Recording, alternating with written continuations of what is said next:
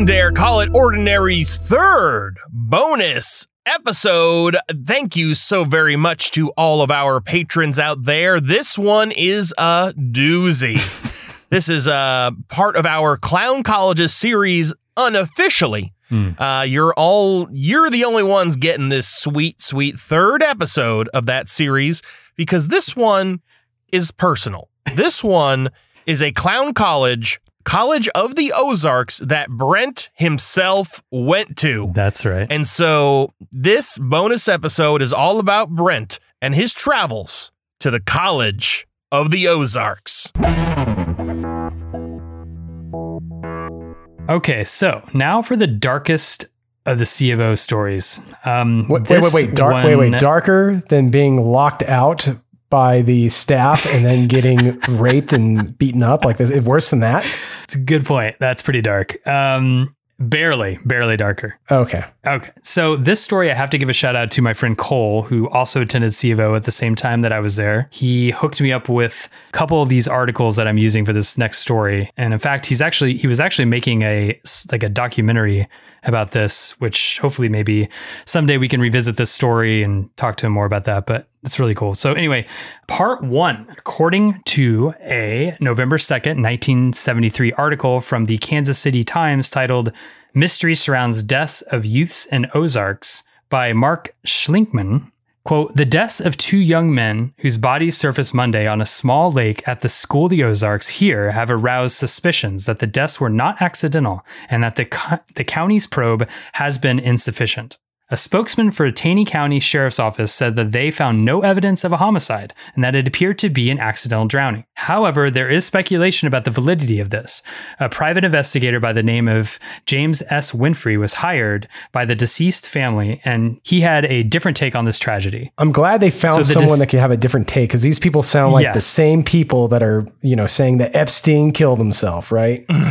yeah. same nonsense. A likely Exactly. story. All right. So the deceased were Dan Miller Deeds, 20 years old from Branson, Missouri, and Michael Frissinger, 18 years old of Hollister, Missouri. So, unlike Frissinger, Deeds attended the School of the Ozarks for three semesters between June 1971 to August 1972. Family members do not believe these deaths were accidental drownings. They pointed out that both of the boys were high school athletes and great swimmers as well. hmm So, according to this article, the two boys disappeared three weeks prior to the discovery of their bodies. According to a November 20th, 1973 article in the Springfield News Leader, quote, the bodies of the two men, bloated and badly decomposed, floated to the surface. And a Kansas City Times article states, quote, the bodies of the two youths surfaced in the one and a half acre lake at 1058 a.m. Monday after an electrician turned off a high powered engine which operates a large fountain at the center of the lake. College officials said the engine produced an undertow which could have kept the bodies at the bottom of the lake indefinitely. Oh my God. God damn. Talk about a time capsule. Exactly. the last time the two boys were seen was at a barn warming dance at a new campus pavilion a half block from the lake. So, a School of the Ozark student reported seeing the boys just before midnight when the dance ended. So, two girls who were in the dormitory near the lake reported hearing men yelling for help between 2 and 2:30 a.m. early Tuesday morning. But they thought it was just pranksters, so they ignored the cries for help. this, is fucking, this is fucking hard work, you guys. This is not fucking lazy work. Come on, Yeah. let's go. Call the fucking police. I mean, at the very least, because of the extreme, like, fear of being caught after curfew, I would imagine that's not a prank worthy endeavor. That's true. That's true. According to the Kansas City Times article, Deed's 1973 foreign sports car was found Tuesday morning parked in a campus lot with keys in the ignition.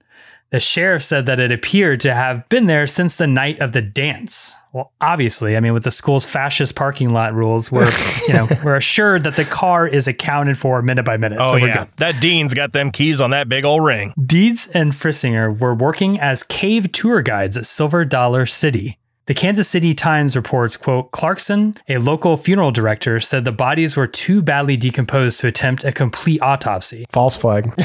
Oh, yeah, exactly. That's a good point. He said X-rays taken by Also, pathologists. the bodies, they were filled with legal papers about the Whitewater scandal. Very bizarre. Oh, see, Oh my god, makes sense. Uh, well, we're made. We found out we're made of paper, right? Wasn't that in um, Oh, that's the- true. We are made of paper the paper. Bohemian Grove? Man, Yeah. this is all coming So- together. It's all man. Alex Jones Download and Clown. Colleges, it's all coming together. Download process, everything. It's all part of one big thing, big web, Exactly. web of secrets. Yep. exposed. So he said X-rays taken by pathologists in Springfield indicated no evidence of broken bones or wounds caused by bullets or sharp objects. He said an attempt to analyze blood content was unsuccessful because the body fluids were badly diluted with water.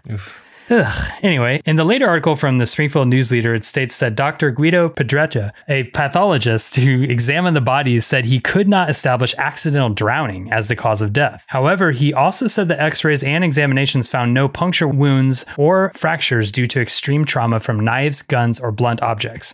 He said bruises would be undetectable at this stage of decomposition. Quote, advanced putrefaction of the tissues and virtually complete liquefaction of viscera and eyes, he said prevented extraction of blood or urine samples. The Taney County prosecutor said that there was no criminal activity indicated by the coroner's findings. He said that the accidental drowning lead is supported by the fact that the two boys still had their wallets and were fully clothed when discovered in the lake. And according to the School of Ozarks, they were fully complying with the dress code at the Mm, time. that's good. Okay, that's. I that's also. I right. like this. I like this. It's it must be accidental drowning because we all know that when a murderer uh, leaves bodies in a lake or other body of water, they always take their wallets. So true. Yep. Take the wallet. Take that hard wallet. All right. So, director of the Region 2 Crime Laboratory in Springfield, Don Smith, said he viewed the bodies at commercial embalming services and said he saw no signs of trauma, but did, however, notice a quote, roach clip, according to the article, which is used, according to the article, says, quote, quote, which is used in the smoking of marijuana cigarettes on a chain around Deed's neck. So, Well, they're we all keep mind, degenerates anyway, so let them drown. I say. That's Yeah, right. Ain't that true? Man, and he had it on a chain around his neck. That's serious. Yeah. And I thought, yeah, I don't know. I guess jewelry policy wasn't implemented back then. Anyway, he was wearing a necklace for fuck's sake. All right, so this is where it gets even weirder.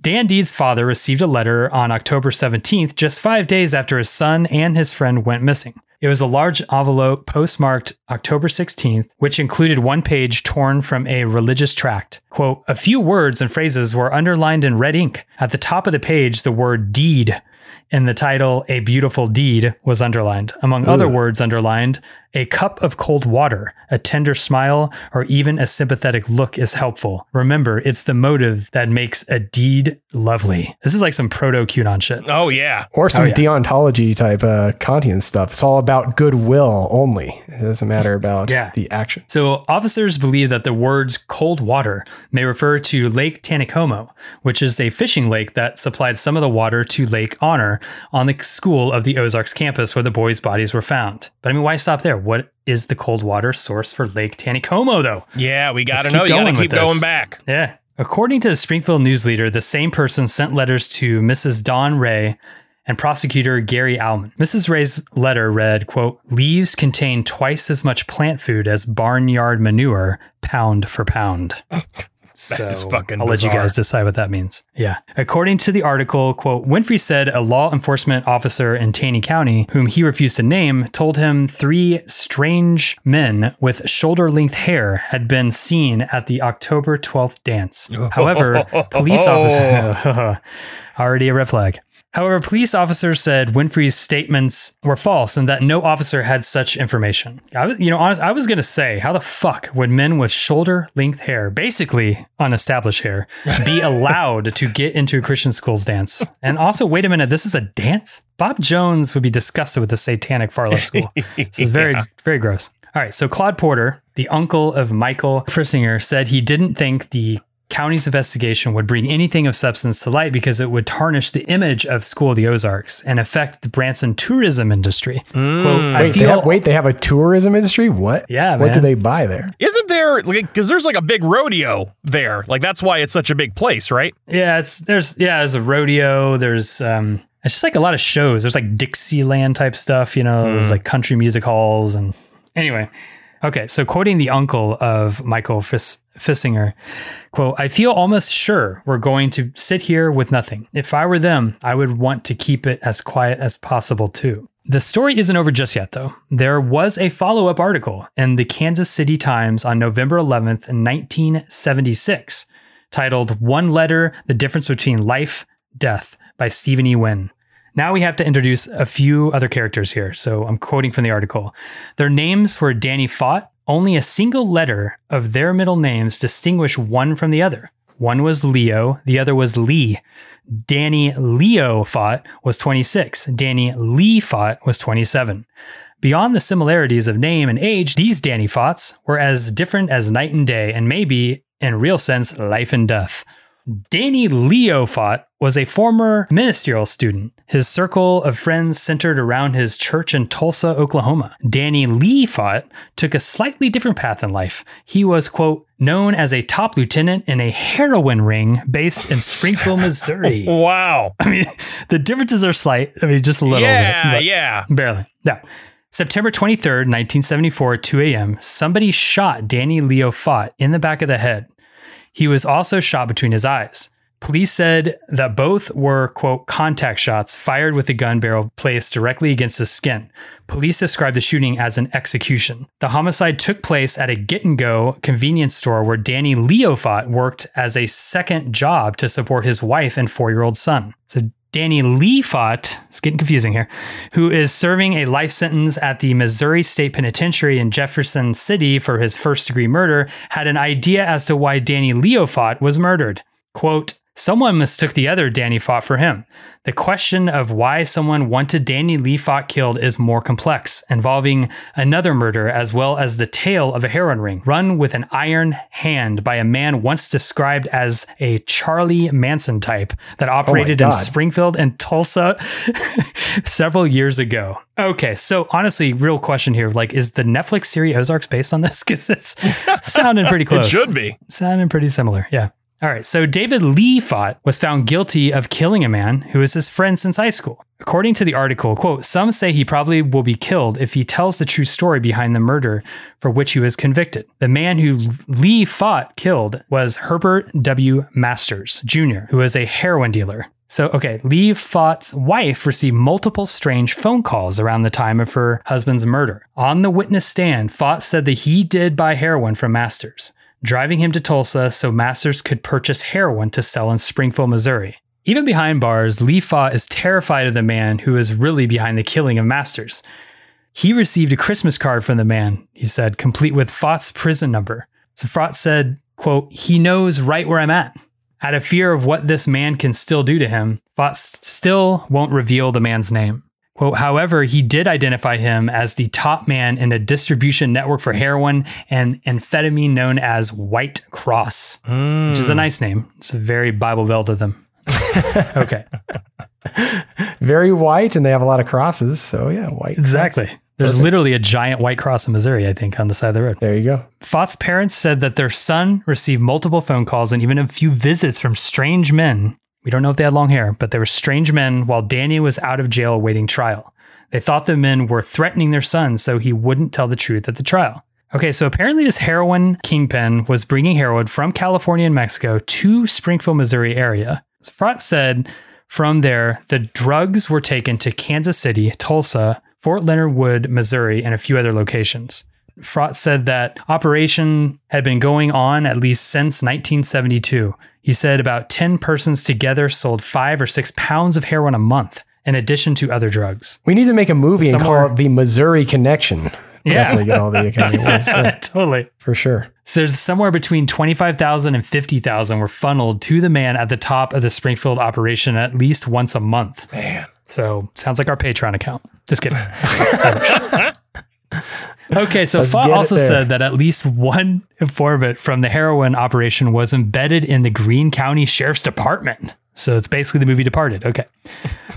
So Fought explained that he, with a few other men, were at the home of Masters near Springfield on the day Masters was murdered. According to him, the dealer accused Masters of Fought of selling heroin on their own instead of selling it for him.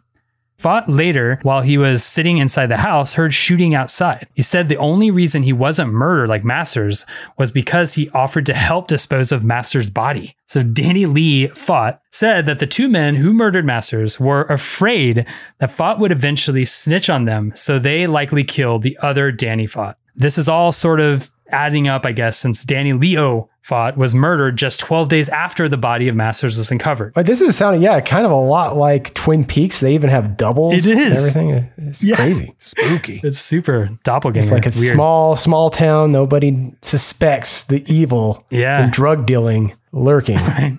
underneath Exactly. just the surface. For the record, though, Mickey Owen, the Greene County Sheriff, said Danny Lee Fought was the prime suspect the whole time and was most likely the one who pulled the trigger and killed Masters. He also said he believes that he acted alone.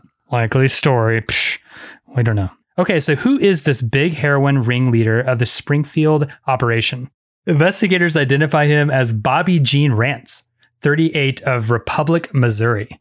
He was, at the time of this article was written, serving t- five to 15 years in the California men's colony, charged with the possession of narcotics with an intent to sell. And hopefully, he never becomes a patron or we're all dead. Um, but, but we would first have to give him a shout out on the regular podcast episode, which would be super awkward. But Yeah. Drugs are yeah. non-violent crimes. That's fine. Yeah. If you, That's what he was all I would charged with. ask is if he if he did become a patron, he should uh, sign sign off as California Men's Colony. Just uh, make it a Patreon, make it a donation from them. Yeah. Yes. That would be good. So investigators believe Rats what has connections to organized crime and quote may have been involved. Yeah, they, they they believe so. Okay, quote, may have been involved in prostitution, burglaries, truck hijackings, and thefts of bulldozers, boats, and farm machinery. You know, the Ozarks. All right, so this is the last part here, guys. So now we're going to tie all of this together like a nice, neat, patriotic knot. Oh, perfect. Um, okay, so that's perfect. it goes along with this one of the school's, you know, core um, core values, the patriotism. Yes, exactly. That's right. This is where the, the character shines And through. also tying knots on pr- pr- is probably part of that patriotism. oh, that's true because we talked about that. Yeah, in that patriotic class. It's all coming together. Everything's coming together, literally. everything will come together in the end. So, in the article, an officer said authorities believe that the heroin ring run by Rance may have been connected to the deaths of Dan Miller Deeds and Michael Frissinger. So, the article says a law enforcement officer believes that Deeds was selling hard drugs for Rance. Ooh, that definitely is not. That's definitely not part of the honor code of the College of the Ozarks. That is not. No, you might get a demotion for that or expelled. All right. So the president of the School of the Ozarks, Dr. M. Graham Clark, maintained that the two boys simply drowned. He said maybe one was trying to rescue the other one. The private investigator hired by the Deeds family, as we mentioned earlier, said it was really strange how none of the students in the school were willing to talk. He said that they literally couldn't find one person to cooperate with them. Yet another example of students of hard work you not working very hard. Come on, guys. or maybe they, they were just studying and that's why they wouldn't cooperate. They're like, I need That's true. all the time to study and to, you know, be the best janitor I can be. They're literally working way too hard. Yes. I think you're right. Too hard, actually. Okay, so the mother of Dan Deeds said that she suspected the killers hid the bodies in the lake, knowing the school would want to soft pedal the investigation for fear of adverse publicity. An investigator named Jim Smith said that Is quote, Jerry Falwell Jr. running this school? I know, Sounds right? like- He's sounds running like all of something he would do. secretly. The shadow government. We have Jerry no Falwell. scandals here, let me tell you. So an investigator named Jim Smith said that quote, it was no accident, it was murder. he said there were reports that Deeds had made enemies of several narcotic users when he sold them altered drugs to people he didn't like. I mean, there there is always an option of not selling drugs to people you don't like. Yeah, that's just that's, option. what I would go with. That's the option I would go with. So what officer said an, an informant told him that Deeds was selling cocaine, hashish, white crosses, and other amphetamines for Rance, and that Rance was behind the two deaths. The officer also said that a lesser reliable informant told him that the two boys were, quote, killed by an injection into their bodies of a foreign substance such as battery acid. God Oh my God. Ugh. But he's a um, one of the least reliable informants, apparently. Okay. so, however, the Taney County Sheriff Chuck Keithley says that there is no evidence to connect Rance to the deaths of the two boys. Just so we're clear here. And so the mystery continues. So nothing was tied together. You lied to Yeah. us. And so the mystery continues, but this episode does not. Oh. And this is the end of our third bonus episode on the College of the Ozarks. And we're real glad to have Brent break it all down for us the the murder and the the curfews and all these shenanigans, terrible stuff. And with that, we want to thank all of our Patreons supporters, and we are done.